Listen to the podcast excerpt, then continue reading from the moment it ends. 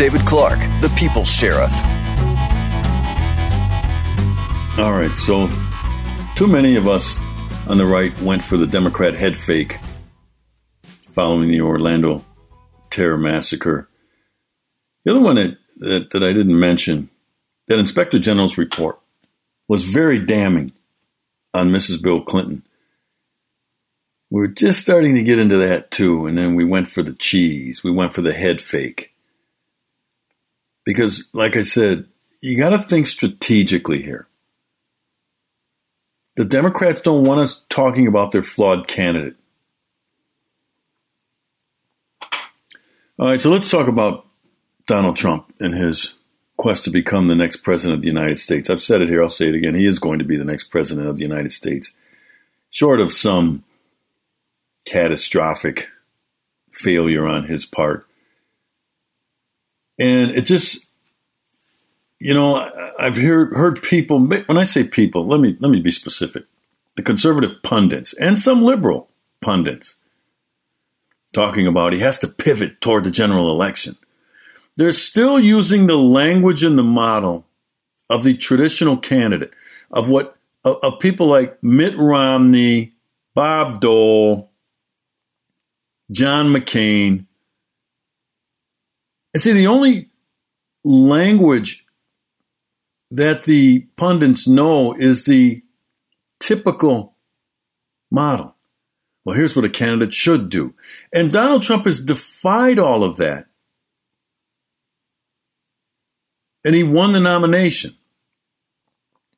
But the GOP establishment, i.e., the donor class and the party elites and the media elites, continue to wage the primary battle. Is there any wonder why Donald Trump can't pivot toward the general election?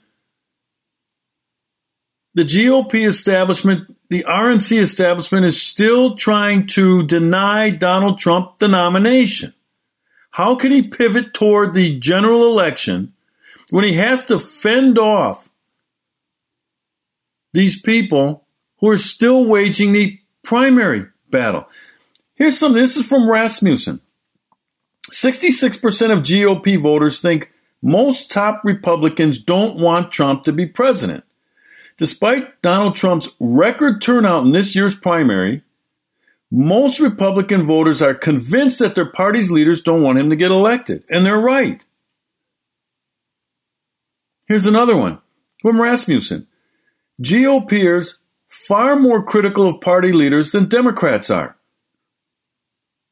Though, though, there, though there's been voter anger toward the leaders of both major political parties in this year's highly contentious presidential primary season, Republican voters are far more likely than Democrat voters to say their party bosses are out of touch with the voter base.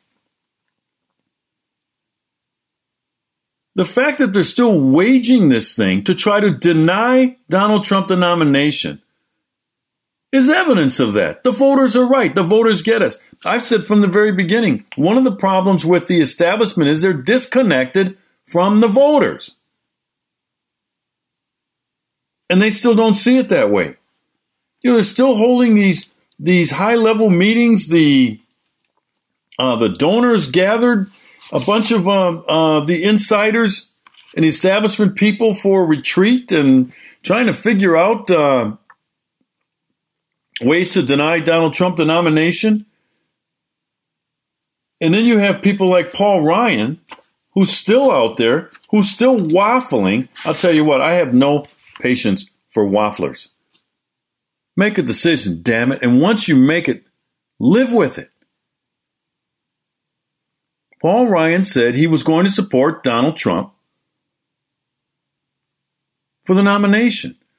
Now, here's a story from Politico, and I don't I don't go to them much. They love this stuff. It says Ryan huddles with anti Trump donors. Big money givers convene in Palm Beach weighing what to do about Trump. Folks, this he, he's he's he's almost or he's above 1500. He only needed 1237. Here, House Speaker Paul Ryan, this is what the article says.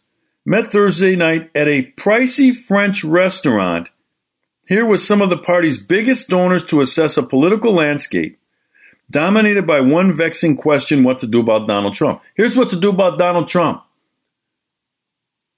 support him, stop attacking him, and start attacking Mrs. Bill Clinton. That's what to do about Donald Trump. It goes on to say the dinner was a highlight of a secret two day conclave convened under heavy security by a donor group headed by New York hedge fund manager Paul Singer that is being viewed as a pivotal moment for the big money effort to block Donald Trump from the Republican presidential nomination. And yet, the conservative media, who does not like Trump, the ones who don't, are saying, well, he has to pivot toward the general election. How can he when you're still sniping at his heels? You're still trying to cut his tires. He has to fend you guys off. You've heard me say this is an act of political suicide. These people at this conclave, they should be put on suicide watch. This is self destructive behavior. This will ensure a Mrs. Bill Clinton presidency. How many times have I said, put your country first, you never Trumpers? Put your country first. It says sources familiar with the gathering said it was not intended to rally last, a last ditch anti Trump cabal, and that in fact there was a diverse array of opinions represented among the donors in attendance. Some seem open to supporting Trump if he, win, if he wins the nomination. That's just a formality in Cleveland as long as they don't engage in hijinks and chicanery to deny him the nomination. Goes on to say, while others are backing his remaining rivals, Ted Cruz and John Kasich, they're not rivals anymore, they dropped out. This stuff is fascinating. How they just continue to be in denial. Scott Walker, Governor of Wisconsin, a friend of mine, the other day put out a comment that GOP delegates should vote their conscience. That's code language. For the hell with the rules. I think there's an integrity gap when you talk like that.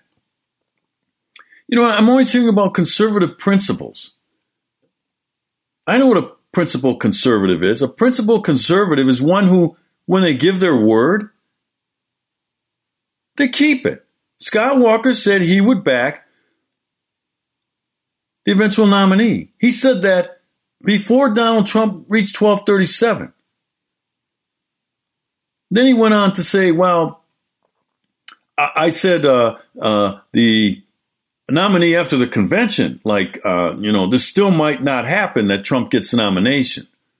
This is wishful thinking.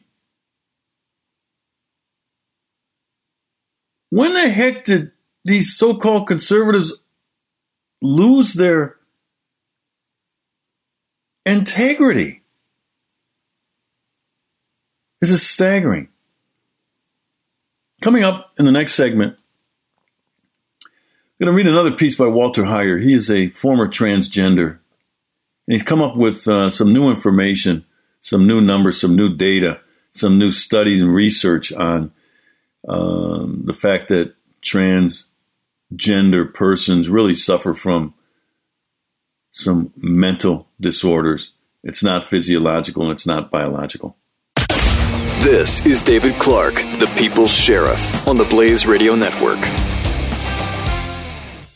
When our water heater broke down last month, it was a nightmare. It took five hours for the plumber to show up, and he charged us a couple of hundred bucks just to come out. Then it cost another $1,800 to put in the new water heater. By the time it was all said and done, I felt like I'd been taken. But what else could I do? The smartest thing you can do is get a home warranty from American Residential Warranty. Their home warranties pay to repair or replace all your major appliances when they break, and they will break, and at the worst possible time. Call American Residential Warranty right now for free information on home warranties starting at just pennies a day. Don't wait for your refrigerator to stop running or your ceiling fans to stop turning. Call American Residential Warranty right now. Ask how you can save up to 50% on washer and dryer coverage. Call 1 800 686 3910. That's 1 800 686 3910. Again, 1 800 686 3910. Call now.